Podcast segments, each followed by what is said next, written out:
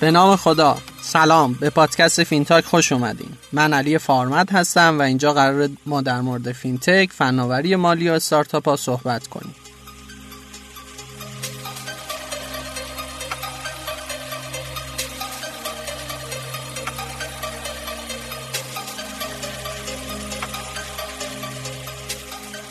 شما همراه با رنو در مسیر نو هستین. با دنبال کردن هشتگ مسیر نو در این باره بیشتر بدونین و از رانندگی تو ترافیک لذت ببرین. این برنامه میزبان آقای قاسم رادمان هستیم از استارتاپ IDPay.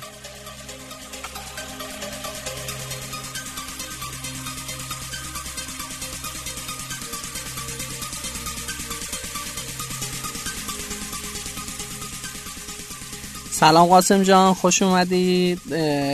ای سلام علیکی داری بکن که بتونیم بحث شروع کنیم. سلام علی جان، مرسی، در خدمتتون هستم. قاسم رادمان یه معرفی کوتاه برام میکنی؟ من تقریبا یکی از بنیانگذاران آیدی‌پی هستم. ما سه تا در حقیقت هم بنیانگذار هستیم که فعالیت آیتی میکردیم و با هم تقریبا 2 سالی هستش که استارتاپ آیدی‌پی رو استارت زدیم و شروع کردیم و داریم پیش میبریم. ای خدا، بسیار عالی. ایده آیدی‌پی چجوری شکل گرفت؟ چجوری شما در واقع 3 نفر دور هم جمع شدین و اینها؟ ما 3 نفر که خب با هم دوست و رفیق بودیم و پروژه‌های مختلفی رو تو این 7-8 سال آوردیم بالا و استارتاپ‌های مختلفی رو داشتیم که متاسفانه بیشترشون شکست خوردن.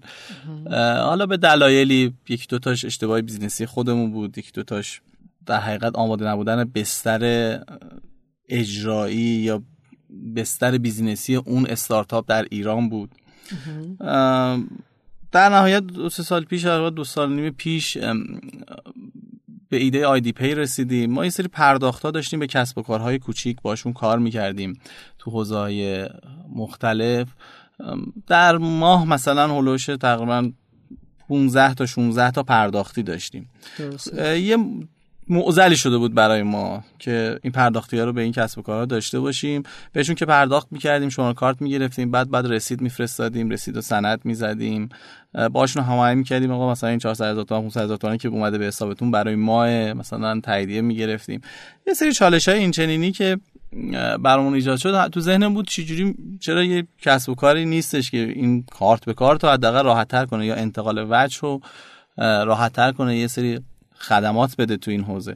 کم کم تو ذهنمون این جرقه خورد که بریم دنبال این که این خدمت رو و این انتقال وجه رو راحت تر بکنیم. تجربه‌ای هم نداشتیم اون زمان تو حوزه فینتک و فناوری‌های مالی.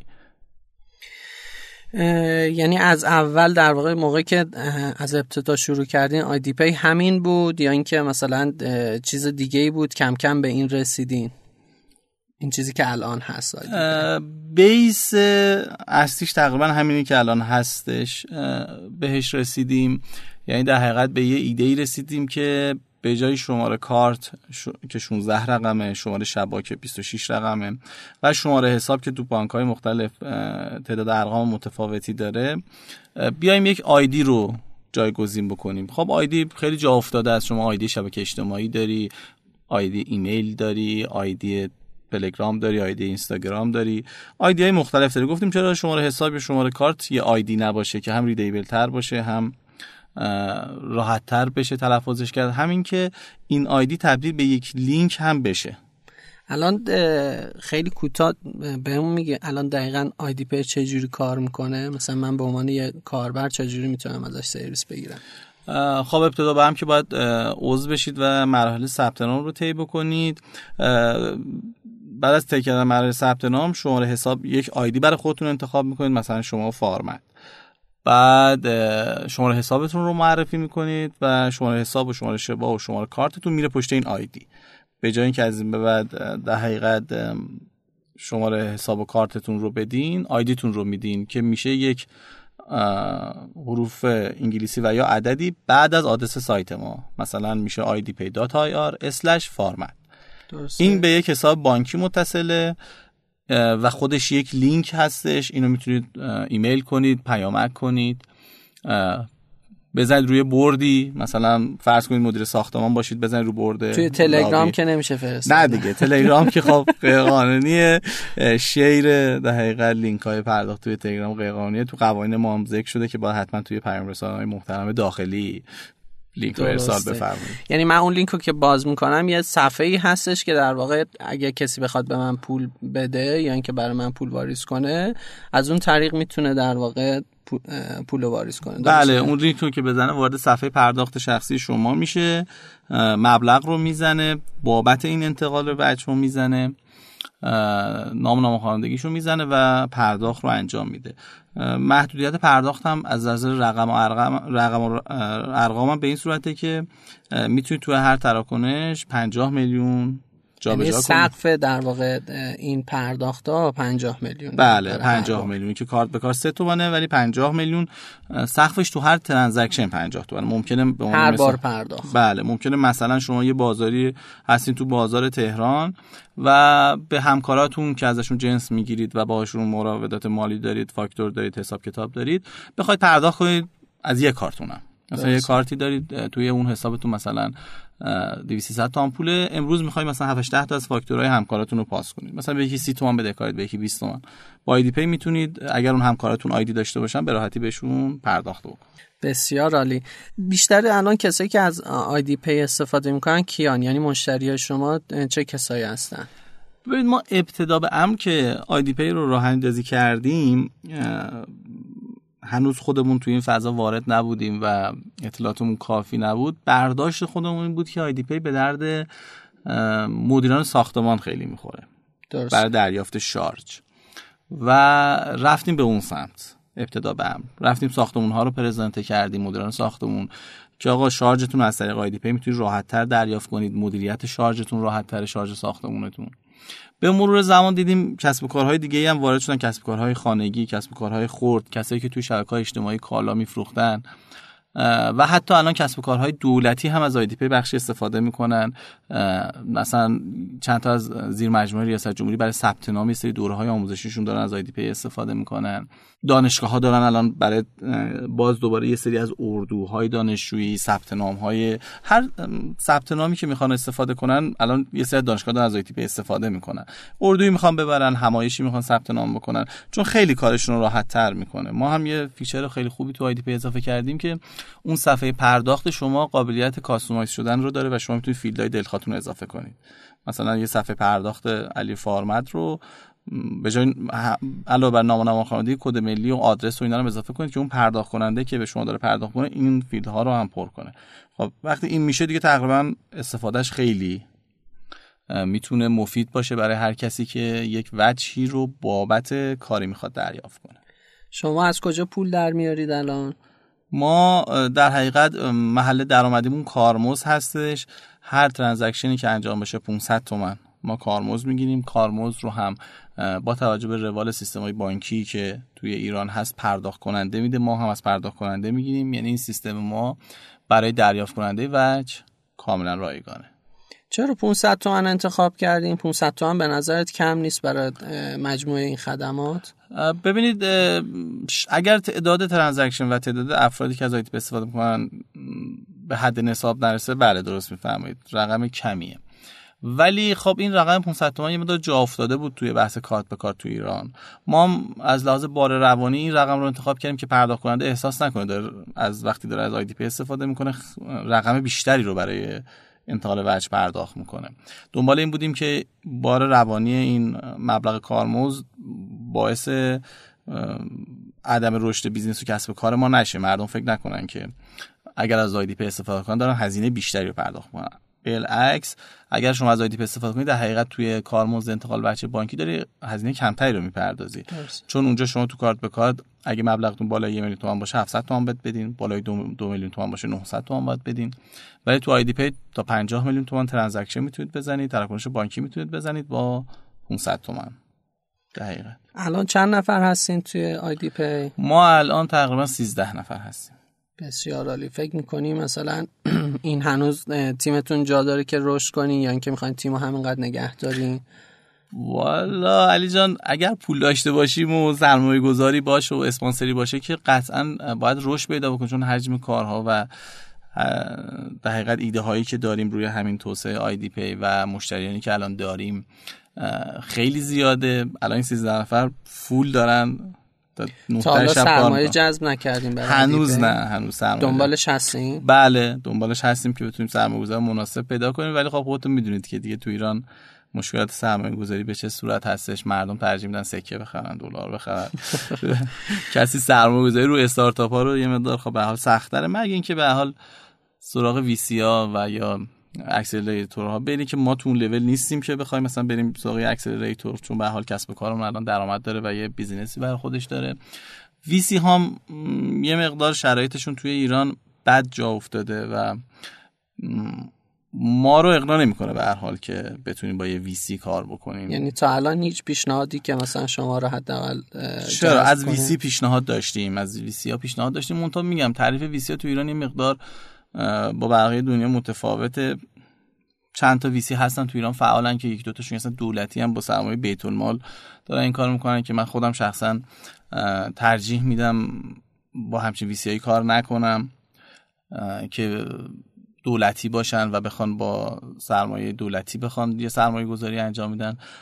ترجیح میدم که حتما یه ویسی که کاملا خصوصی باشه و اون نگاهی کسب و کاری و بیزینسی صحیح رو به یه استارتاپ داشته باشه، باش کار کنیم که متاسفانه قسمت نشد.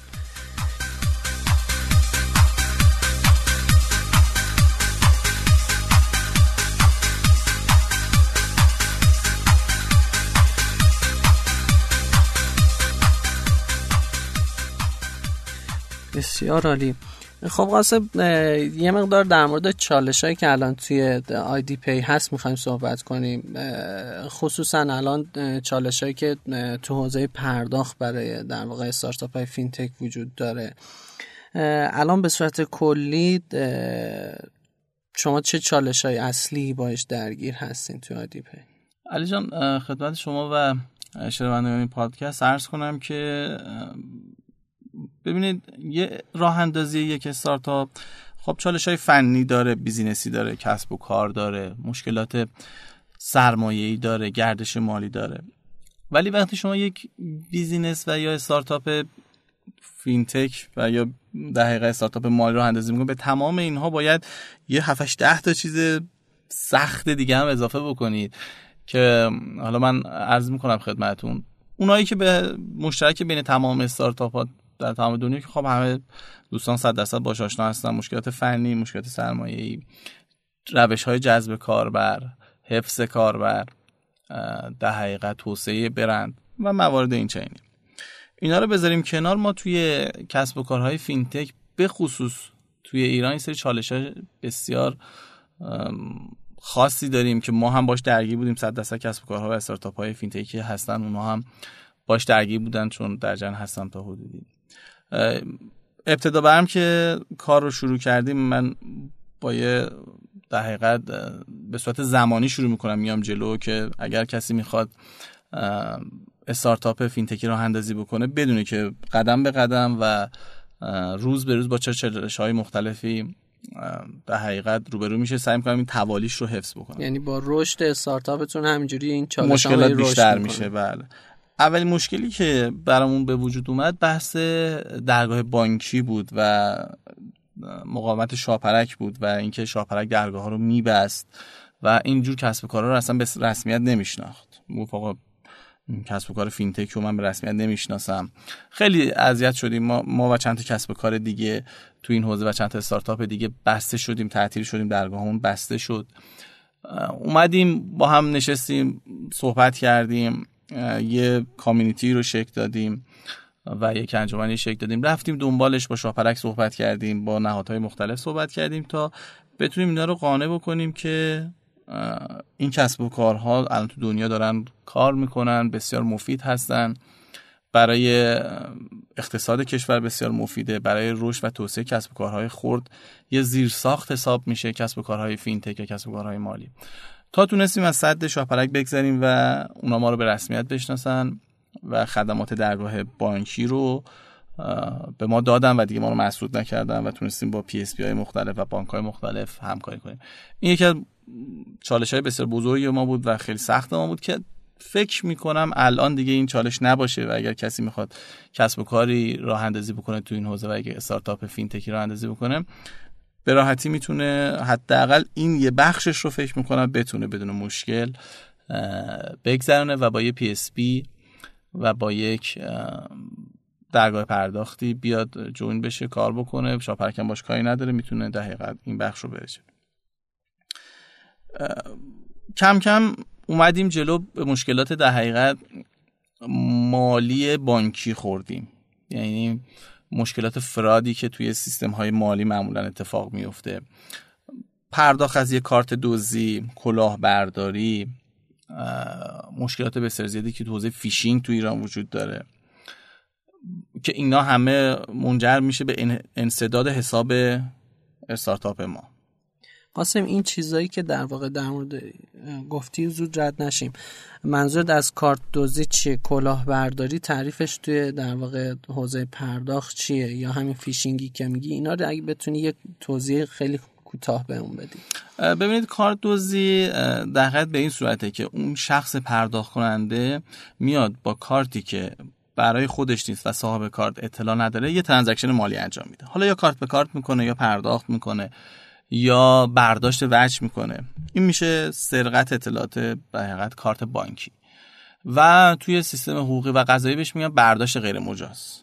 به یک طریقی اطلاعات کارت شما رو به دست میاره. خب این طرقش هم مختلفه، یا با مهندسی اجتماعی، یا دوستت ممکنه به نحوی اطلاعات کارت شما رو داشته باشه، یا به نحوی سرقت بکنه که یکی از روش‌های سرقت اطلاعات کارت بانکی فیشینگ هستش. میان یک درگاه یا یک صفحه فیکی و جعلی درست میکنن و شما رو به اون هدایت میکنن. شما با رضایت خودتون برای دریافت یک خدمات و محصولی اطلاعات کارتتون رو میزنید توی اون صفحه بانکی و یا اون صفحه جعلی که درست شده. پرداخت انجام نمیشه، خطایی معمولا به شما میده و همون موقع اون اطلاعاتی که زدین، شماره کارتتون، رمزتون، سی وی تو و تاریخ، ارسال میشه برای اون شخص هکر و برای اون شخصی که دقیقاً این صفحه فیشینگ رو براش ساخته، که به اصطلاحش هم دقیقاً فیشینگ یعنی ماهیگیری، یعنی میشینن منتظر تومه میشن، دام پهن میکنن، قلابشون رو میندازن و شما اون قلاب میگیری، به اصطلاح میشه فیشینگ و اطلاعات کارت شما رو میدزدن. به محض اینکه اطلاعات کارت شما رو دزدیدن، میان اقدام میکنن، چون به هر حال باید وجه داخل اون کارت رو منتقل کنن به حساب خودشون دیگه. چند تا روش داره، یا میان کارت به کارت میکنن با اپلیکیشن های کارت به کارت که الان هستش، پول رو منتقل میکنن به کارت خودشون، یا اقدام به خرید میکنن، درست که باز روش های مختلف دیگه هم وجود داره. مثلا میان به عنوان مثال میان به یک کاربری تو IDPay که یک خدماتی میده بهش پرداخت میکنن، درست. اون کاربر IDPay هم ممکنه خبر نداشته باشه، ما هم به هیچ وجه نمیتونیم خبردار بشیم که آقا، یعنی هیچ سازوکار بانکی و قانونی و حقوقی نیستش ما متوجه بشیم این کارتی که الان داره باش پرداخت میشه یه کارتیه که دزدیده شده و پرداخت کننده شخص و مالک کارت نیست. یعنی شما به واسطه این که در واقع حتی دسترسی نداریم به این که بدونین زمان پرداخت این کارتی که وارد شده چی هست، شماره کارت و اینها رو در واقع شما ندارید اون زمانی که پرداخت انجام میشه، میخواد پرداخت انجام بشه که بخواید جلوشو بگیرید. درست میگی علی جان. ببین، ما تو سیستم پرداخت ایران و تو سیستم بانکی ایران تقریبا به هیچ نوع اطلاعاتی از کارت دسترسی نداریم، درست. یعنی اطلاعات کارت رو اون شرکت پی اس پی و ارائه دهنده درگاه پرداخت میگیره، خودش ارسال میکنه به شاپرک و سویچ شاپرک، اون ترانزکشن رو انجام میده و اون روال بانکیش رو انجام میدن و در نهایت نتیجه هم به سایت ما میاد و به سرویس ما میاد که آقا یک پرداختی با این مبلغ انجام شده و ادامه ماجرا و قضیه. به خاطر همین ما راهکاری برای اینکه هنگام پرداخت متوجه بشیم که این کارت سرقت شده نداریم. شاید خود حتی پی اس بی ها و بانک هم راهکاری نداشته باشن، چون خود دارنده کارت هم نمیدونه که اطلاعاتش سرقت شده. فقط هنگامی که ترانزکشن انجام میشه میتونه متوجه بشه. مثلا پیامکش میره برای طرف، تازه میفهمه که مثلا از کارتش یه پرداختی انجام شده. بله، معمولا هم نیمه شب این کارو میکنن، معمولا هم روزهای تعطیل این کارو میکنن که تا بخواد پیگیری کنه و بانک شدن کارت و اینها زمانی تا بره مثلا آبر بانک کارتش رو مسدود کنه یا بره شعبه ببینه این پول به کجا رفته، در حقیقت کار انجام شده و کار از کار گذشته. به این میگن کاردوزی. حالا ما توی استارتاپ های کلاهبرداری ها هم نموند. بله ببینید کلاهبرداری یه روش دیگه ایه. اونجا شخص کلاهبردار اطلاعات کارت شما رو نمیدوزه، یعنی اون پرداخت رو انجام نمیده، خود شما پرداخت رو با رضایت انجام میدین، منتها گول خوردین، اغوا شدین. حالا به هر روش‌هاش هم که بسیار متفاوته دیگه. به عنوان مثال یه کالایی رو با یه قیمت بسیار ارزان‌تر میذارن تو جاهای مختلف، سایت‌ها اصلا قرار نیست کالا رو به شما تحویل بده، فقط صرفاً میخواد پول رو دریافت کنه. در حقیقت با جعل عنوان بعضی کلاهبرداری اتفاق میفته. طرف مثلا میگه من فلان دکتر هستم، فلان خدمات رو میدم، با این تخفیف چیز میکنم، یا فرض بفرمایید میتونم خدمت سربازی شما رو مثلا کسب کنم، یا میتونم فلان مدرک رو برای شما بگیرم، یه سری موارد این چنینی، یا فلان کار رو برای شما میتونم جور بکنم استخدام بشین تو سازمان دولتی. همه اینا تهش ختم میشه به این که شما یک مبلغی رو به فرد کلاهبردار بپردازید. خب اینجا باز فرد کلاهبردار میتونه تو سیستم ما عضو باشه و از طریق ما این وجه رو دریافت کنه. به هر حال یه روش دریافت وجه آیدی پی، حالا چه بتونه چه شماره کارت شماره حساب شما رو بده شما پول براش واریز کنید، چه آیدیشو بده شما پول براش واریز کنید. این وسط باز ما کاری نمیتونیم آنچنان بکنیم، متوجه نمیشیم تا اینکه یه گزارش تخلفی باشه. چون ما یه بخش بازرسی تشکیل دادیم توی آیدی پی و این موارد رو سیستماتیک پیگیری میکنیم و روالمند و قانونمند و حقوقی پیگیری میکنیم. یه مقداری تونستیم یه سری روش‌ها رو کشف کنیم، یه بلک لیستی درست کردیم از این افراد، این بلک لیست رو شیر کردیم با کسب و کارهای دیگه و استارتاپ های دیگه که اونها هم اگر فرادی تو سیستمشون اتفاق افتاد جلوی اون شخص متخلف رو بگیرن و اجازه انجام ترانزکشن رو ندن. این هم از کلاهبرداری. فقط فرق کلاهبرداری با کارت دزدی و برداشت غیر مجاز وجه اینه که خود پرداخت کننده با رضایت خودش پول رو میپردازه. درسته. خب حالا اگر یه کارت دزدی پرداخت باشه انجام بشه تو آیدی پی چه اتفاقی میفته؟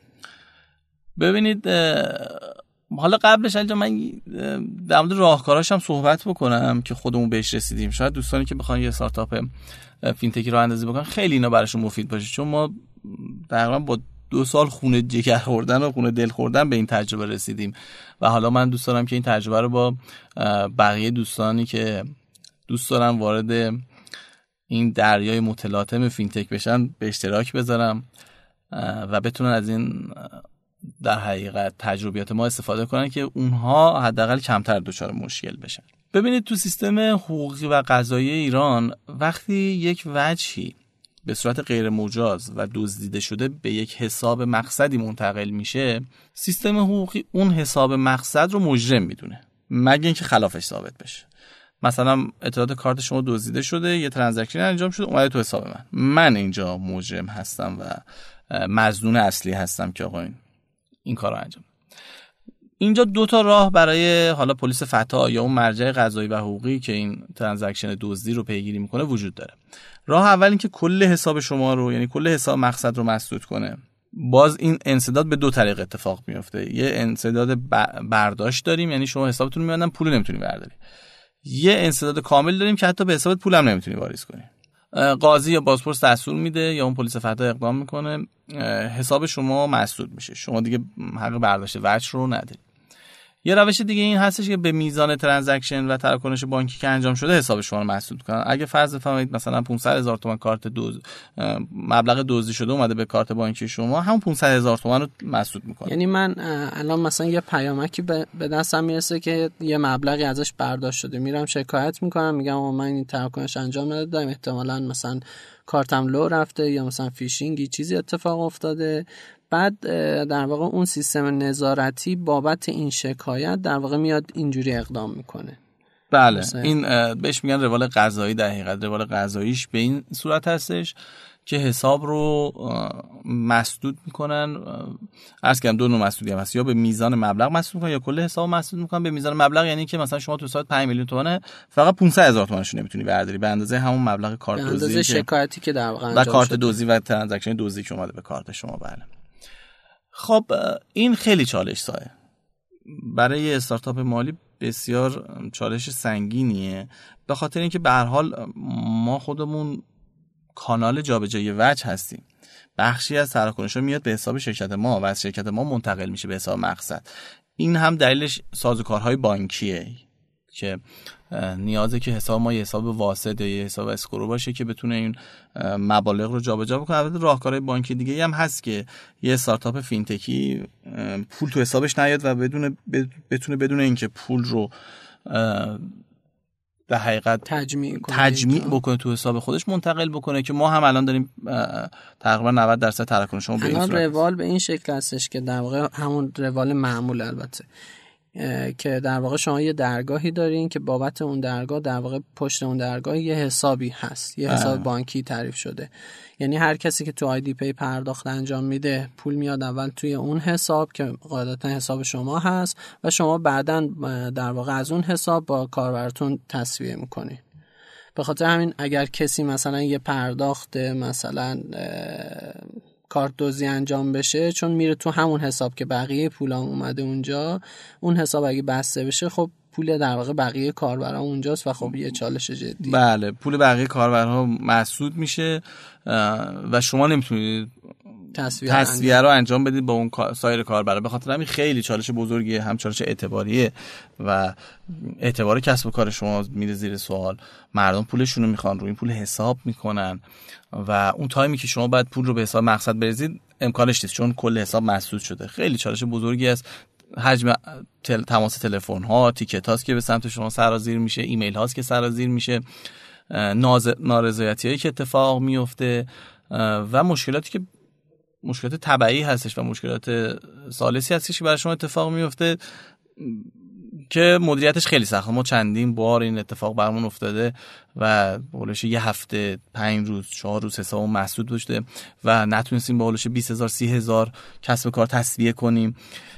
شما خود تصور کنید دیگه چه اتفاقی ممکنه بیفته که ما مثلا شیف گذاشتیم شب روز تیکت جواب مثلا 4-5 تیکت وقتی الان داریم. حساب مسدود میشه بعد چیکار کنی؟ یعنی شما چه روالی میرین جواب؟ روالش اینه که مراجعه میکنی به شعبه که آقا این انسداد از چه سمتی اتفاق افتاده، کی اصلا مسدود کرده. بستگی به بانک‌های مختلف روال حقوقی مختلفی دارن که باز خودش اینم جای سواله.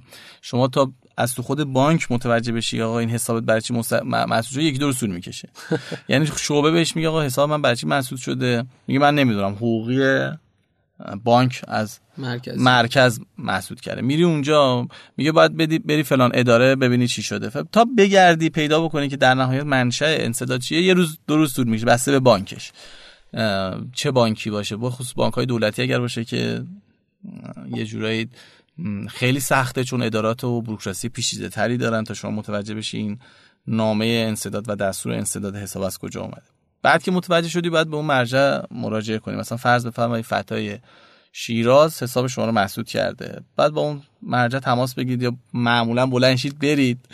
اتفاق زیاد برای خود من شخصا افتاده که شهرستان ها و شهرهای کوچیک سراسر کشور رفتم دنبال این که علت انسداد حساب ما چی بوده. بعد با اون افسر پرونده صحبت بکنید، اون ارجاع میده شما رو به پاسپورت، با پاسپورت پیگیری میکنید، مدارک و ادلتون رو میبرید. حتما پیشنهاد میکنم که دوستانی که پیگیری میکنن و اگر اتفاقی براشون افتاد میخوام برن به اون مرجع قضایی و به اون مرجع انتظامی، حتما یک استعلامی از اون ترانزکشن داشته باشن که این ترانزکشن اومده رفته به حساب شخص با در حقیقت استلام با چه آی پی انجام شده، با چه تلفنی انجام شده، که بتونن دوز اصلی رو پیدا بکنن و شما بری و ذمه بشید به اصطلاح چیزش، که بتونید حساب خودتون از اصطلاح در بیارید و اثبات کنید ما این وسط مجرم نبودیم و ما این وسط به اصطلاح دوز نبودیم، ما اینجا یه کسب و کاریم که کارمون انتقال وجه. یعنی شما اگر در واقع بتونی به اون نهاد ناظر این رو در واقع برسونی که من در واقع خودم کلاهبردار نیستم، خودم اون در واقع مجرم نیستم و خودم در واقع یه واسطی هستم که در واقع یه سرویسی هستم، یه پلتفرمی هستم که بابت خدمات رو دارم در واقع ارائه میکنم. اگر در واقع بتونید نظر اونها رو به صورت مثبت برای این داستان جلب کنید، مشکل در واقع حل میشه. بله، مشکلی کمتر میشه، چون اونا رو در حقیقت فتاهای مختلف، مراجع قضایی، مراجع انتظامی مختلف میدونن که به عنوان مثال استارتاپ آیدی‌پی یک سرویسه و یک شخصی اومده این سرویس رو گرفته و حالا مورد سوء استفاده قرار داده و حالا وجهی رو از کارت کسی به سرقت برده. این یه مقدار واقعا زمان بره، یعنی ما الان بعد از دو سال خوبه کار کردن تا حدودی تونستیم به این برسیم. مراجع مختلف معمولا ما رو میشناسن و ولی باز هم اتفاق میفته توی شهرستانی، توی مرکز استانی حساب رو مسدود میکنن و مشکلات عدیده‌ای. بعد این مسدودی حساب از هر جایی میتونه اتفاق بیفته، یعنی هیچ در واقع استعلامی قبلش انجام نمیشه که مثلا این حساب بابت چیه و اینها، یعنی هر مرجع قضایی در هر جای کشور میتونه این دستور انسداد رو بده. بله، هر مرجع قضایی، هر بازپرس، دادیار و یا هر کسی میتونه این دستور رو بده. روال قضایی هم این هستش که ابتدا دستور انسداد رو میدن، حتی اگر پوز هم باشه، مثلا یه کارت دزدی از یه مغازه خریده بشه، اول حساب پشت اون پوز مسدود میشه به میزان یا کلش، بعد پیگیری میشه. خب اینم خودش به حال یه چالشیه دیگه که باید یه مقدار تو سیستم، تو روال قضایی جا بیفته که اگر یک خریدی از یک پوزی یا از یک کسب و کاری میشه، به هر حال مظنون اصلی میتونه اون نباشه. درسته، مظنون اصلی اون شخص نیست. این میشینه میتونه جا بیفته و اتفاق بیفته. میتونم یه چند تا تریک هم به بچه‌ها بگم که کسایی که دوست دارن این استارتاپ‌ها رو بیارن جلو و استارتاپ‌های ما راه اندازی کنن که این مشکلاتشون کمتر بشه. یکی از مهمترین تریک‌ها که من واقعا اسمش رو می‌ذارم تریک، اینکه خودمون به سختی بچسیم که حتما مبدأ IPay ترانزکشن ایران باشه. وقتی این اتفاق بیفته، اون روال حقوقی و قضایی متفاوت میشه، یعنی درصد بسیار کمتری احتمال داره که حساب شما رو مسدود بکنن. یعنی اگر شما در واقع موقع پرداخت محدودیت قائل بشی که پرداخت‌ها از IPay ایران انجام بشه، روال راحت‌تر، کار راحت‌تر. بله، مشکلات بسیار بسیار کمتره به هر حال، چون اون آی پی قابل پیگیری هستش. خب این قانونی که براش وجود نداره قاسم، یعنی یه بیشتر تجربه است، یه قانون نانوشته است. دقیقاً یه تجربه است. از کلام تریک به خاطر همین، چون ما خودمون به سختی بهش رسیدیم و خیلی اذیت شدیم تا متوجه شدیم که آقا باید به این صورت باشه. از موقعی که این رول‌ها و این شرایط رو برای انجام یک تراکنش بانکی تو IDPay گذاشتیم، به هر حال یه مقداری مشکلاتمون تو این حوزه کمتر شده. به دوستان این حوزه، حالا چه به همکارهای خودم که الان استارتاپ هایی هستن که تو این حوزه فعالن و صدای من رو میشنون، و چه به دوستانی که قصد ورود به این حوزه دارن، پیشنهاد میکنم که حتما مبدأ انجام ترانزکشنشون در حقیقت IPay ایران باشه. میتونن این رو لول بندی هم بکنن، یعنی بحث ریسک رو. مهمترین علی جان، حالا از بحثم منحرف نشیم، مهمترین اتفاق توی کسب و کارهای مالی ریسک منیجمنته، یعنی شما بتونید ریسکتون رو مدیریت بکنید و یا حداقل بدونید با چه حجم از ریسکی مواجه هستید. مثال میزنم خدمت شما. به ما الان تو IDPay ترانزکشن های زیر 100,000 تومان IPش اهمیتی نداره، با IPay خارج هم میتونه یه تراکنش زیر 100,000 تومان انجام بشه. این ریسک ما پذیرفتیم. ته تهش، فوق فوقش یه اتفاقی بیفته، ما حتی میتونیم جبران خسارت کنیم. واسه یه تراکنش 100,000 تومان انجام شده، ما میتونیم به هر حال وارد بشیم و قدرت 100,000 تومان ریسک رو به هر حال به عنوان یه استارتاپ داریم که اگر خدای نکرده مالی از کسی رو بوده شده، ما جبران خسارت بکنیم تا اون فرد دوزدستی پیدا بشه و ما بتونیم کسب کارمون ادامه داشته باشه. این ریسک 100,000 تومان رو پذیرفتیم. به این میگن ریسک منیجمنت، یعنی که شما بدونی حداقل اگر یه اتفاقی افتاد، یک فاجعه‌ای رخ داد یا یک دزدی اتفاق داد، تا چقدر توان مدیریت این فاجعه. قاعدتاً با این محدودیت شما یه سری در واقع از کاربرای عادی که مثلا میخوان فعالیت سالم بکنن ممکن از دست بدین. بله، درست میفهمید. بله، این هم باز خودش برمیگرده به همون ریسک منیجمنت. ممکن تعدادی رو از دست میدی به هر حال. بله، ولی خب عوضش کسب و کار رو حفظ میکنیم. میگم توی کسب و کارهای مالی علاوه بر سایر کسب و کارهای مثلا حوزه آیتی، کسب و کار حوزه محتوا، کسب و کارها و استارتاپ‌های حوزه‌های دیگه، کسب و کارهای مالی حفظ کسب و کار در اولویت اصلیه که شما بتونی زنده بمونی، شما بتونین کسب و کار رو بیشتر حفظش کنی و بیشتر توسعه بدی. به خاطر همین بحث‌های توسعه‌ای و بحث‌های فیچری در اولویت دوم هست. همیشه حفظ کسب و کار بیشتر مطرحه. به خاطر همین توصیه می‌کنم حتما برای خودشون ریسک منیجمنت بذارن. یه مورد دیگه ای که ما گذاشتیم توی آیدی‌پی و باز هم از اون هم خیلی راضی هستیم و خیلی باز به ما کمک کرده توی مدیریت ریسکمون، بحث تایید ترانزکشن‌های مبالغ بالا با کد OTP هستش. یعنی شما تراکنش بالای 300,000 تومان باید حتما موبایلت رو بزنی. موبایلت رو که بزنی یه کد صوتی به تلفنت میره، موبایلت زنگ میخوره، کد صوتی رو اعلام میکنه، با زدن اون کد میتونی ترانزکشن رو انجام بدی. باز این هم به ما خیلی کمک کرده که بتونیم حجم مشکلات و مواردی که تو این حوزه هست و کاهش بده. خب باز قاعدتا همون حرف شما درسته علی جان، بخشی تراکنش رو از دست میدی، بخشی بازار رو از دست میدی، ولی به هر حال تجربه ما اینه که حفظ کسب و کار و یعنی ریسک اون مسدودی حساب و ریسک در واقع این چالشایی که اون طرف وجود داره که شاید از دسترس شما خارج باشه انقدر زیاده که شما ترجیح میدین یه سری در واقع از پرداخت‌ها و مشتری‌ها که خیلی هاشون هم شاید حجم زیادشون هم واقعا کار بدی نمیخوان بکنن، یعنی خلافکارم نیستن، اونا رو از دست میدید قاعدتاً، ولی این با این ریسک در واقع مواجه نمیشه. بله درست میفرمایید، دقیقاً.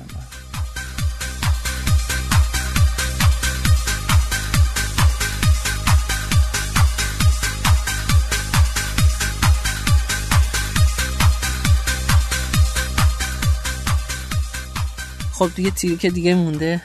والله تریک زیاده، یعنی ما خودمون الان کارگاهی شدیم برای خودمون توی چیز و اون بخش بازرسیمون تجربه تا تو این بحث نمیگنجه، خیلی جزئیات داره و پیشنهاد میکنم دوستانی که تو این حوزه میان برن بحث فراد دیتکشن، الگوریتم این چنین رو مطالعه بکنن تا بتونن به یه سری روش‌ها برسن که تو دنیا مرسومه. پیپل و ویزا و مستر و تمام بانک‌ها و کسب و کارها و استارتاپ‌های فینتکی دنیا هم اینها رو برای خودشون دارن، چون اونجا هم اگر از یک شخص خصوصی، یک شخصی، یک مالی رو بوده میشه حساسن.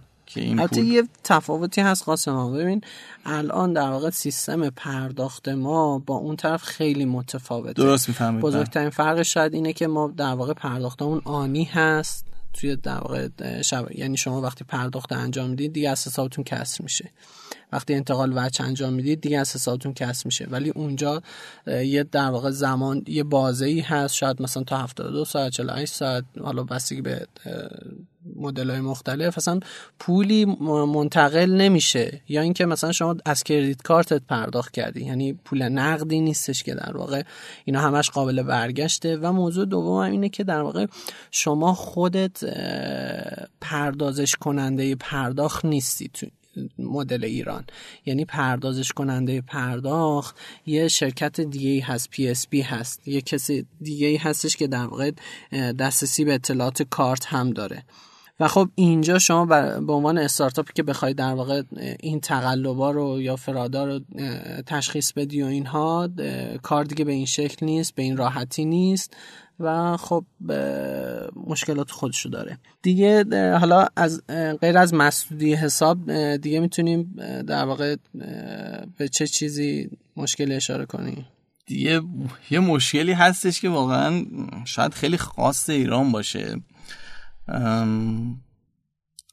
این مشکل در حقیقت میشه یه سد خیلی بزرگی رو اسمشو گذاشت، اینکه تعریف پلتفرم واقعا تو ایران جا نیافتاده، یعنی صاحب اون پلتفرم معمولا مجرمه.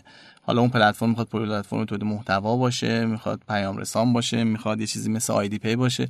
به هر حال طبق برخی قوانین مثل قوانین جرم رایانه‌ای و روال قضایی که در حال حاضر وجود داره، اگر جرمی اتفاق بیفته تو یک پلتفرم یا سوء استفاده اتفاق بیفته، میگن که آقا در وهله اول اون پلتفرم مجرم نیست، ولی عملا اینجوری نیست. در وهله اول پلتفرم مجرمه، یعنی روالی که ما داریم میبینیم، فیلترینگ هایی که داره اتفاق میفته، خود ما فیلتر شدیم، خیلی آسیب دیدیم تو اون تقریبا 10 روزی که فیلتر بودیم، چون کسب و کار مالی پول مردم رو داره جابجا میکنه، امین مردم. حالا بذار به فیلترینگ میخوایم جدی بپردازیم. پس صد منظور چی بود؟ من آخه صد که میگی خب غیر از در واقع مسدودی حساب، الان در واقع چالشی که مثلا با پلیس فتا وجود داره، یعنی پرونده‌ای که با پلیس فتا به وجود میاد، اینها در واقع چه تیپ چیزایی هست، یا یعنی اینکه مثلا تجربه اونجا هستش که بخوای بگی؟ ببینید عرض کردم ابتدای صحبت که پیشنهادم، مهمترین پیشنهادم که به دوستانی که میخوان وارد این حوزه بشه اینه که تا میتونن دیتا رو لاک کنن، یعنی چیزی رو تو دیتابیس خودشون مثلا حذف نکنن یا سیستمشون رو جوری طراحی کنن آی پی مبدا، آی پی مقصد، آی پی اون کسی که ثبت نام کرده. ما حالا تو سیستم خودمون کد ملی میگیریم، آدرس میگیریم، کد پستی میگیریم، تماس تلفنی میگیریم. تجربه بهم ثابت کرده که خیلی خوبه این کار. یه مقدار کار سخت میکنه، چون طرف که میخواد ثبت نام کنه باید عکس کارت ملیشو بده، کد ملیشو بده.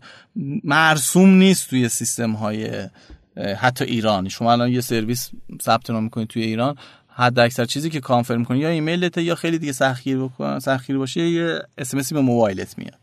ولی خب ما مجبوریم یه مقدار، چون به هر حال کسب و کار مالی هستیم، قدری سخت‌تر بگیریم. نمیدونم حالا کسب و کارهای دیگه تو این حوزه دارن چیکار میکنن، ولی ما کد ملی میگیریم، آدرس میگیریم، کد پستی میگیریم، تلفن ثابت میگیریم. خود اینا خیلی به ما کمک میکنه. مثلا مواردی که ما مشکوک میشیم و یا احساس میکنیم که شاید یه باگی وجود داشته باشه، با تلفن ثابتشون زنگ میزنیم، اپراتور ما در حقیقت بک آفیس ما تماس میگیره. خب خودش این خیلی کمک کننده، چون تقلب تو تلفن ثابت یه مقدار سخت‌تره، یه مقدار که یعنی خیلی سخت‌تره. این خودش کمک کننده است که به حال یک احراز هویتی شما، این یه روش احراز هویت هستش. بعد نکته دیگه این که پیشنهاد میکنم توی همین بحث‌های احراز هویت و جلوگیری از تقلب، حتما هنگام ثبت نام آی پی فرد ثبت نام کننده ایران باشه.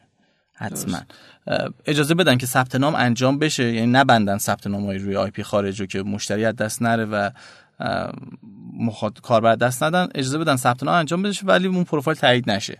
تماس بگیرن با تلفن ثابتش، با موبایلش، یه جوری این رو رفع رجوع کنن. خب یعنی این فیلدایی که الان میگی شما گذاشتین برای ثبت نام، اینا ایده‌های خودتونه یا اینکه به واسطه دوباره اینکه بتونین ریسک اونور در واقع کنترل کنین، این شماره تماس و اینجور چیزا هم دارین میگیرین؟ هم ریسک رو کنترل کنیم، همینا به مرور ما اینا رو اضافه کردیم. ما ابتدا به هم که سرویس رو راه اندازی کردیم این دیدو نداشتیم دیگه. ما فقط اون زمان با همون ایمیل بود، یعنی کانفرم ایمیل بود، این خدمات رو میدادیم. بعد اومدیم دیدیم خیلی مشکل ساز شده، موبایل رو اضافه کردیم. همینجور اومدیم جلو، در نهایت به این سولوشن رسیدیم. این سولوشن خیلی سلیقه‌ای نیست. منم واقعا این سولوشن رو دوست ندارم، چون سخته. به هر حال اون طرف نیرویی که باید قرار بگیره این پروفایل ها رو تایید بکنه، بک آفیس ما حجمش زیاد شده. ثبت نام، استفاده از ثبت نام توی سرویس و استفاده از سرویس فاصله‌اش میاد طولانی میشه، ولی ریزش داره. بله ریزش داره، ولی در نهایت به این رسیدیم دیگه. یعنی به این رسیدیم که طبق تجربیاتی بوده، که مشکلاتی که بوده و روال حقوقی و قضایی ایران، به این مورد رسیدیم و این فیلترها رو گذاشتیم. بسیار عالی. در مورد در واقع مسدود شدن توسط شاپرک گفتی اول بحث. یه بارم من فکر کنم شما تجربه فیلترینگ دارین. بله. در مورد اون برامون صحبت کن، این که مثلا چرا اصلا فیلتر شدین؟ فکر میکنی در واقع اون فیلترینگ در واقع کمکی کرد به اون کسی که در واقع دنبال نظارت بود، یا این که اصلا دستور اون فیلترینگ رو میداد و اینا؟ و الان چی؟ الان باز فکر میکنی بازم فیلتر ممکنه بشین یا نه؟ ببینید جان، یه کلا مشکلی که توی ایران وجود داره اینه که ما هر تکنولوژی جدیدی که میاد رو اول نادیده میگیریم، اصلا بهش نگاه نمی کنیم، اهمیتی بهش نمیدیم. این که ما، منظورم بیشتر شاید حاکمیت باشه، دولت باشه و مدیران متولی اون تکنولوژی، چون تکنولوژی معمولا تو یک حوزه اتفاق میفته دیگه، مثلا تو حوزه پرداخت، تو حوزه بانک، تو حوزه مخابرات، تو حوزه آی تی. اول از همه نادیده میگیریم. یه 6 ماه 1 سال این تکنولوژی نادیده گرفته میشه. توی این دوران نادیده گرفتن جوانایی میان، آدمای خلاقی میان، آدمای زرنگ و باهوش و پیشروی میان اون تکنولوژی رو استفاده میکنن، یا اون تکنولوژی رو روش یه سرویسی سوار میکنن، یه توسعه میدن، یه استارتاپی رو بر اساس اون تعریف میکنن. بعد که این اتفاق افتاد حاکمیت میاد ممنوع میکنه. یعنی همیشه من خودم یه مطالعه سری تاریخی داشتم توی این قضیه، اصلا ربطی به انقلاب و غیر انقلاب، اصلا سابقه تاریخی مثلا 300 سال 200 سال 250 سال 300 ساله داره این موضوع. نمیدونم هم چرا فرهنگیه. این 300 سال پیش هم اگه یکی استارتاپ میزد همین قصه بوده، شما مخابراتو بیاد، پست و تلگرافو بیا بررسی بکن، دوربینو بررسی بکن، دوربین عکاسی رو بررسی بکن، همه این اتفاقاتو بررسی میکنی میای جلو. همین سیکل است. نمیدونم کی میخواد این سیکل شکسته بشه. خب بعد چی میشه؟ یعنی اول در حقیقت نادیده میگیرن، بعد ممنوع میکنن، بعد پذیرش. منتها این پذیرشه دیگه استخونه اون جوونی که این استارتاپ رو راه اندازی کرده خورد میکنه. یعنی تا به اون مرحله پذیرش برسه، یعنی از مرحله ممنوعیت تا مرحله پذیرش، اون شخص خلاق و اون شخص ایده محور و اون کسی که ایده رو راه اندازی کرده پیر میشه. خیلی فرصت های توسعه رو از دست میده، عقب میفته از دنیا. مثلا اون تکنولوژی دیگه شاید تو دنیا منسوخ شده ولی هنوز چون تو ایران پذیرفته نشده، اون داره همون تکنولوژی رو توسعه میده، بازار رو از دست میده. یعنی شما فرض بفرمایید اون شرکت خارجی و اون سرویس خارجی میاد همونو میده، باز حاکمیت باش کاری نداره. یعنی در حقیقت دولت باش کاری نداره و اون متولی و اون مدیری که متولی مثلا اون بخش آیتی هستش، اون بخش بانکی هستش، یا اون قسمتی که مربوط به این حوزه تکنولوژی میشه، به اون خارجی سرویس خارجی کاری نداره. مرغ همسایه قازه دیگه. بله دیگه، یه جوری میشه مرغ همسایه قازه و اونا تخم طلا میذارن. بچهای ما که به حال اینجا درس خوندن، اینجا زحمت کشیدن، تو این نظام انقلاب رشد پیدا کردن، بچهای سالمی هستن، دوست دارن به کشورشون خدمت بکنن، دوست دارن کارآفرینی ایجاد بکنن، دوست دارن یه قدم مملکت رو ببرن جلو. همیشه از خارجی عقب ترن دیگه. همیشه ما این اتفاق، من خودم تو یکی از دلایل شکست کسب و کارهای قبلی و استارتاپ قبلی هم همین موارد بوده. مثلا ما سال 89 90 استارتاپی داشتیم که دقیقاً شبکه اجتماعی بود، سوشال نیوز بود به اسم آزادنگار، که اون رو داشتیم می‌بردیمش به سمت یه پیام رسان موبایلی، مثلا تقریبا 10 سال پیش 9 سال پیش یه ورژنش. اینقدر اونجا هم ما 2-3 بار فیلتر شدیم، اونجا هم خیلی سختگیری شد. چرا فیلتر شدیم قاسم اونجا؟ ببین اونجا هم باز همین مبحث پلتفرم مطرح بود. یعنی مبحث این که اون شخصی که صاحب پلتفرم هستش و صاحب اون وبسایت و اون سرویس هستش مجرمه، یا اون کسی که اون محتوا رو بارگذاری کرده. به حال وقتی شما یک شبکه اجتماعی دارید و یک پیام رسان دارید و یا یک سرویسی دارید که شخص دیگری محتوا وارد میکنه، شخص دیگری از اون سرویس استفاده میکنه، به حال ممکنه اون شخص بیاد و جرمی رو مرتکب بشه. نمیشه منکر این شد. ممکنه خدای نکرده هک حیثیتی اتفاق بیفته تو شبکه اجتماعی، ممکنه یک عکس خصوصی یک شخصی رو بدون اطلاعش منتشر بکنه، یک توهینی، افترایی، چیزی اتفاق بیفته. ولی یعنی در حقیقت نمیشه منکر این شد که آقا جرمی اتفاق نمیفته. بعد چرا جرم بسیار اتفاق میفته. منتها موضوع اینه که اون صاحب پلتفرم مجرم نیست واقعا، اون یک سرویس رو اندازه کرده. البته من اعتقاد دارم که اون صاحب پلتفرم یک سری وظایف داره، یعنی یک سری وظایف داره که سیستمش رو جوری طراحی بکنه و نظارت هم بکنه که سیف‌تر باشه. شما نمیتونی یه پلتفرم رو اندازی بکنی به آقا هر کی هر چیز زد، اگر بعدا من فهمیدم اون رو هستش بگم. نه، شما هم به هر حال وظایف تو دنیا هم همینه. ریپورت ابیوز دارن، تا میان با ماشین لرنینگ مثلا شما تو اینستاگرام یه عکس رو پست کنی، خودش تا حدودی درصد خشن بودن اون عکس رو تشخیص میده، یا اون فیلمو میاد بعضی وقتا حذف میکنه، یا مثلا یه آلرتی روش میذاره که آقا این عکس حاوی صحنه مثلا خشونت باره. بخشش واقعا ماشینی انجام میشه، بخشش دستی تو دنیا انجام میشه. ولی در هر صورت با همه اینا بازم ممکن اتفاق بیفته. بله، یه ناهنجاری ممکن اتفاق بیفته. بله، الان اینجا برخورد اینه که مثلا اگر شما یه سرویس شبکه اجتماعی یا وبلاگ داری، اگه یکی بیاد یه پستی بذاره تو وبلاگش، کل در واقع شبکه فیلتر میشه به جای اینکه کل پلتفرم. بله، کل پلتفرم از بین میره و اون رو مقصر میدونن. خب ما داشتیم تو بحث وبلاگ داشتیم، شبکه‌های اجتماعی داخلی داشتیم، سرویس‌های محتوا محور داخلی زیاد این اتفاق افتاد.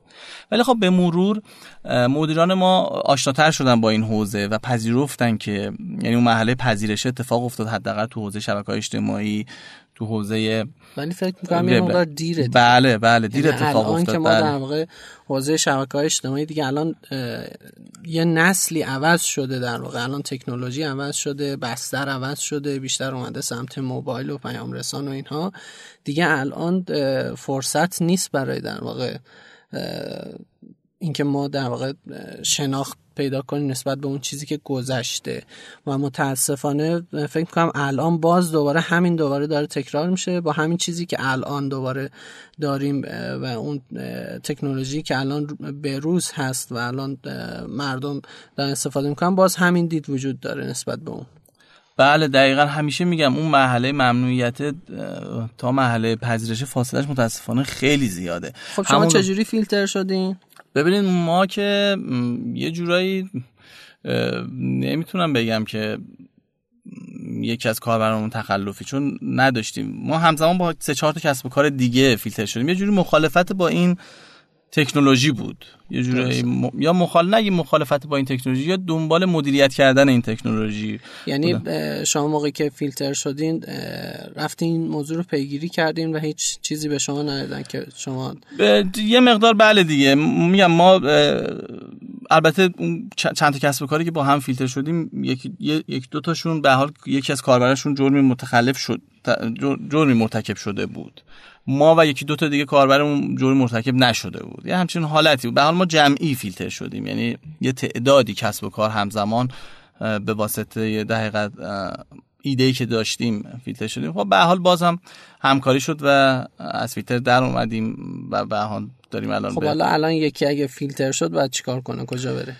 دیگه باید پیگیری کنه دیگه، باید پیگیری بکنه با کمیته مصادیق محتوای مجرمانه، پیگیری بکنه ببینه علت فیلترینگ چی بوده و اون علت رو مرتفع کنه تا در حقیقت بتونه رفع فیلتر بشه. منتها یه مقدار متاسفانه فرآیندش طولانیه که آسیب زیادی به کسب و کار میزنه. شما چقدر در واقع متضرر شدین توی این فیلترینگ؟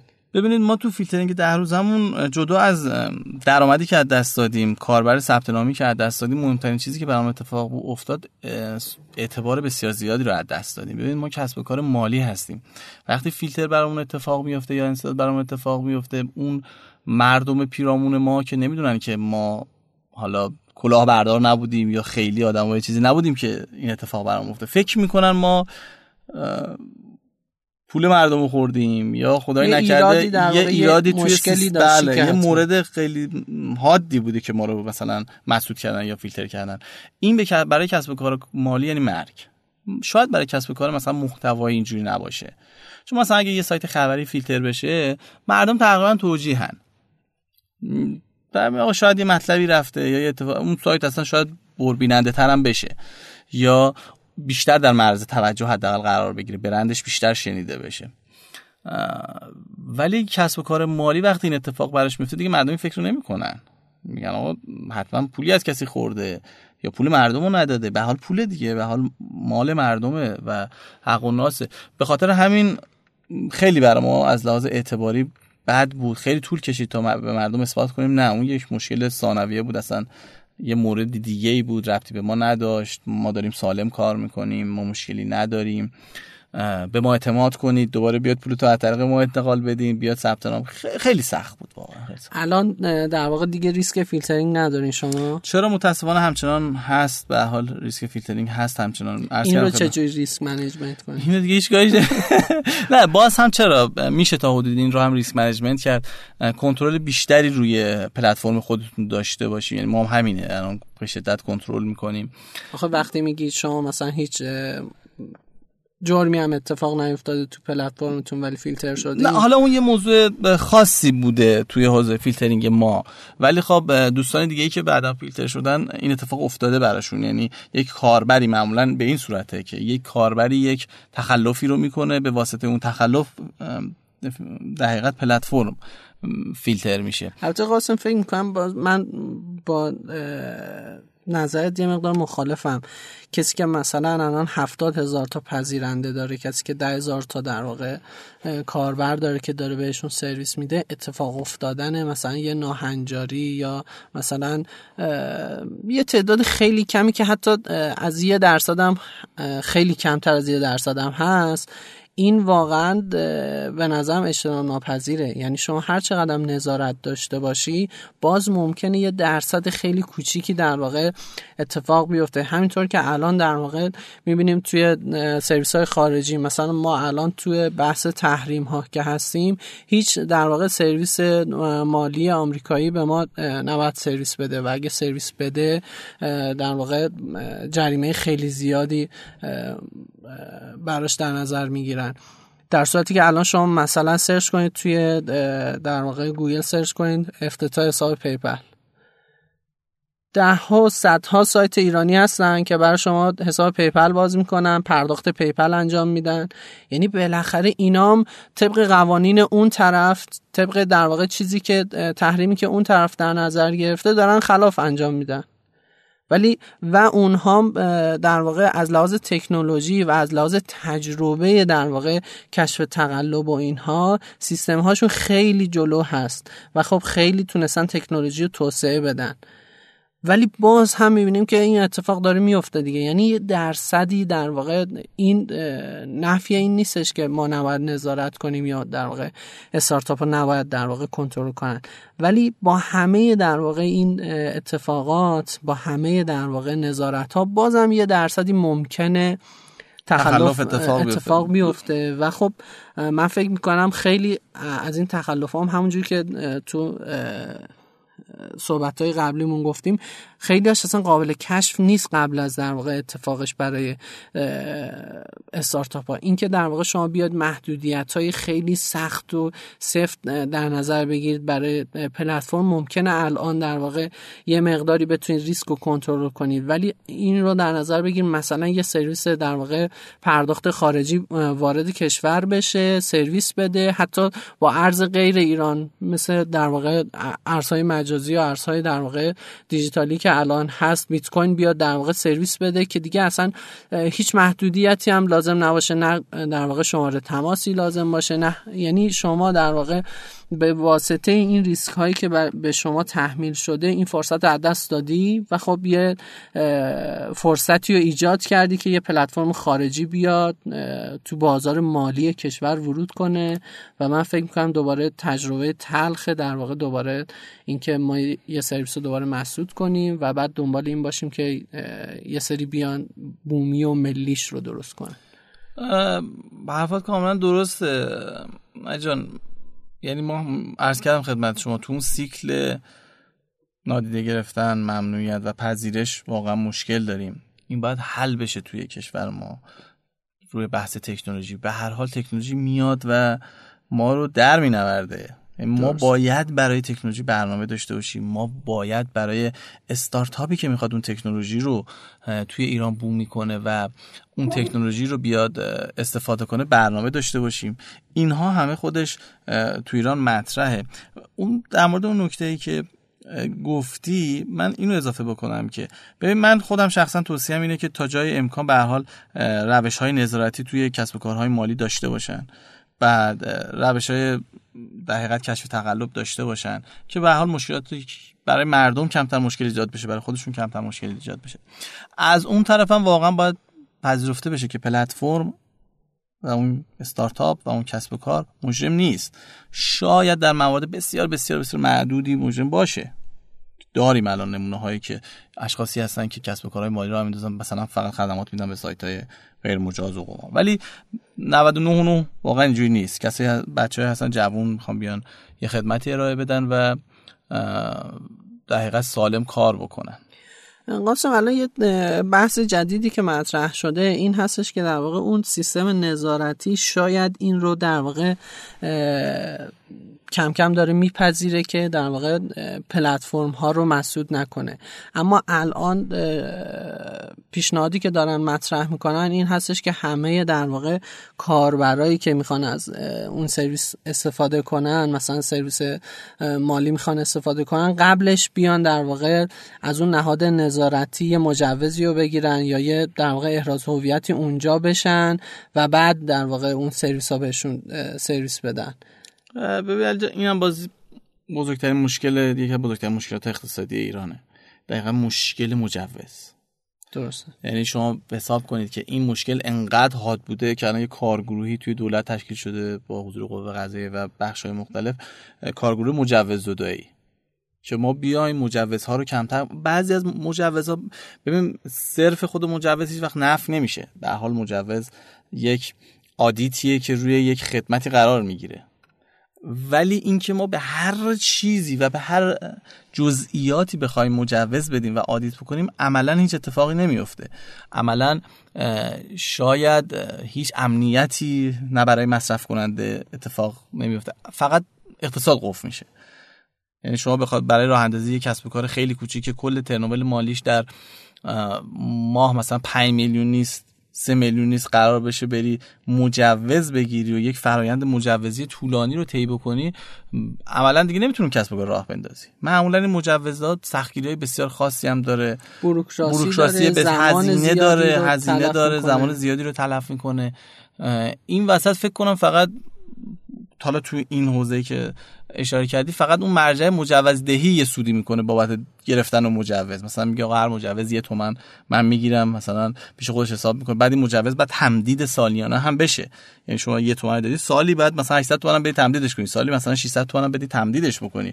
اون مرجع مجوزدهی سود میکنه و اون کسایی که اون مرجع رو راه اندازی کردن به حال یه بخشی سود میکنن.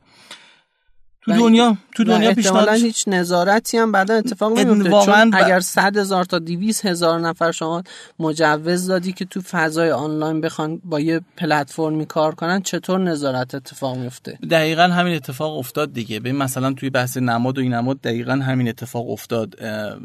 بحث این بود که نماد و این نماد بیاد یک تراست لوگویی باشه، یک دقیقاً حمایت از مصرف کننده‌ای باشه که آقا هر کسی این نماد رو داره کار غیر درس. عملاً اینجوری نشد، چون نمیتونی شما هولش فکر کنم 22-3000 تا مثلا این نماد صادر شد، حالا اگه اشتباه نکنم. عملاً بعد از صدور این نماد با اون فرایند بسیار طولانی که بعضاً 6 ماه 8 ماه توی فضای مجازی واقعاً زیاده که شما بتونی این نماد بگیری، بعد با اون فرآیند بسیار طولانی عملا هیچ، ما کسب و کارهای بسیار بزرگ متخلفی دیدیم که نماد داشتن. من حتی چند جا شنیدم حتی سایت‌هایی که حتی اسلحه می‌فروختن نماد داشتن. باورتون میشه؟ من خودم با یه واسطه اینو شنیدم که خیلی خطرناک شدی. آره سایت، حالا کاری نداریم که سایت‌هایی که قمار می‌کنن همین الان این نماد دارن، سایت‌هایی که موارد خلاف دارن این نماد دارن، وی پی ام می‌فروشن این نماد دارن. یعنی اینا اون نظارت این نماد رو دور زدن. یعنی طرف رفته مثلا به عنوان یه خدمات دیگه این نماد رو گرفته، ولی از همون در واقع مجوزی که گرفته پوشش قرار داده. بله اون مجوز رو، بله اون مجوز رو پوشش قرار داده و اون نماد رو پوشش قرار داده و داره کار خلاف قانون می‌کنه. نظارت نتونسته در واقع این رو، اون نظارت بله نتونسته، به خاطر اینکه خب واقعا تعدادم زیاده. مثلا شما چجوری میتونید این همه کسب و کار نظارت بکنی؟ و عملا میگم اون سختگیریه فقط به ضرر اقتصاد تموم شده، فقط به ضرر اون کسب و کار، اون شخصی که میخواسته بیاد سالم کسب و کار کنه. میگم باید این روال یه مقدار عوض بشه. یعنی مجوز، میگم شاید بدنه دولت و مدیران رسیدن به این موضوع که مجوز خودش شده یه سدی که بعد شما آقای فارمد این نکته هم در نظر بگیر که یه موقع ما مجوز رو برای یک فعالیت از قبل شناخته شده صادر میکنیم که جزئیاتش مشخصه.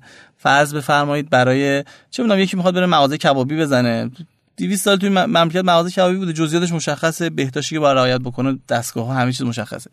ولی تو فضای کسب و کارهای استارتاپی که ما داریم کار میکنیم اصلا جزئیاتی مشخصه، همه ایده است، همه جدیده، همه نوعه، همه اتفاقات، هر روز ممکنه یه اتفاق جدیدی بیفته. بله هر روز ممکنه یک ایده جدیدی، یک خلاقیتی اتفاق بیفته. تو دنیا هم همینه، باید با تعامل بیشتر و سهلگیری بیشتری این اتفاق بیفته که مجوزات مانع راه اندازی کسب و کار نشه. تهش امنیتی به مصرف کننده اضافه نمیکنه، واقعا تجربه شده. تهش اون کسی که باید خلاف بکنه با همون مجوز، با همون روش‌های تخلف خودش میره مجوز رو میگیره و پوشش قرار میده و تخلفش انجام میده. بسیار خب قاسم جان، فکر می‌کنم کم کم باید بحث رو تموم کنیم. فکر می‌کنی چیزی هستش که بخواید در موردش صحبت کنی و نبود تو بحثمون؟ ببینید یه بحثی که مطرح نشد بحث پرداختیاری و بانک مرکزی بود. ببینید کسب و کارهای مالی 2-3 تا مدل دارن. یا تو حوزه پرداختن، یا تو حوزه بیمه، یا تو حوزه ارزهای رمزنگاری شدن. در حقیقت فینتک ها رو توی چندین دسته‌بندی قرار میدن. بانک مرکزی چند سال پیش ورود پیدا کرد و گفتش که این کسب و کارها رو بیام ساماندهی بکنم. یک مستندی داد که کسب و کارهای به اسم پرداختیار، کسب و کارهای مثل ما و بقیه دوستان تو حوزه برن ذیل و مستقل قرار بگیرن و بتونن راحت‌تر کار بکنن، تحت یک نظام قانونی منتری کار بکنن. این بحث هم تا حدودی اجرایی شد، ولی یه مقدار الان کند شده و بانک مرکزی اعلام موضع قوی تری نکرد که این اجرایی تر بشه. توی بحث اجرای مقداری موضوع لنگ میزنه، خب باعث شده که ماها توسعه هامون رو متوقف کنی. کسی که میخواد وارد بشه فضا برای شفاف نباشه، قوانین مشخص و تدوین نشده باشه.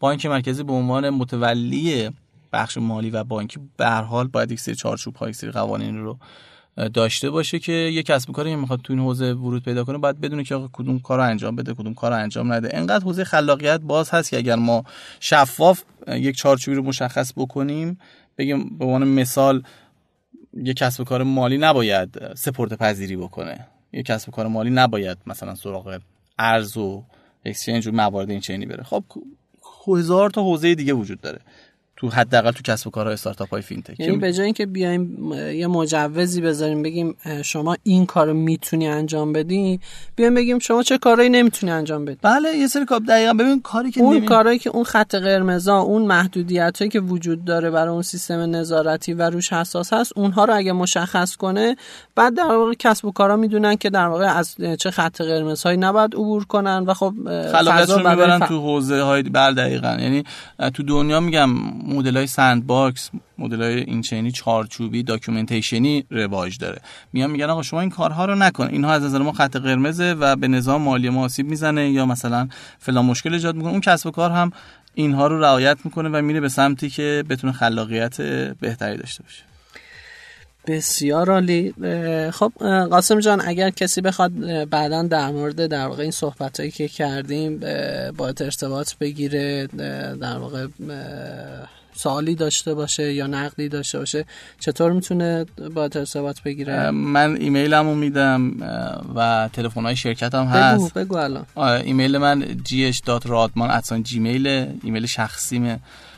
اکثرا هم آنلاینم و دوستان که تو این حوزه دوستان کسب و کاری راه اندازی بکنن یا همکارای خودمون که حالا به هر حال بتونیم تجربه‌مون رو شیر کنیم، میتونن با این ایمیل با من در تماس باشن. تلفنی هم که تلفن شرکت 88559210 88559364 اونجا تماس بگیرن و با من صحبت کنن، من همینجا در خدمتشون هستم. بسیار عالی. ممنون که در واقع به صحبت‌های ما گوش کردین. فینتاک رو میتونید در واقع از سایت shenoto.com در واقع دنبال کنید. توی شبکه‌های اجتماعی هم فینتاک رو پیدا می‌کنید و میتونید در واقع نظرتون رو در مورد فینتاک به ما منتقل کنید. یه تشکر ویژه هم داریم از شنوتو که این امکان رو برای ما فراهم کرد که ما بتونیم پادکست فینتاک رو ضبط کنیم. ممنون که به ما گوش کردین. موفق باشین. خدا نگهدار.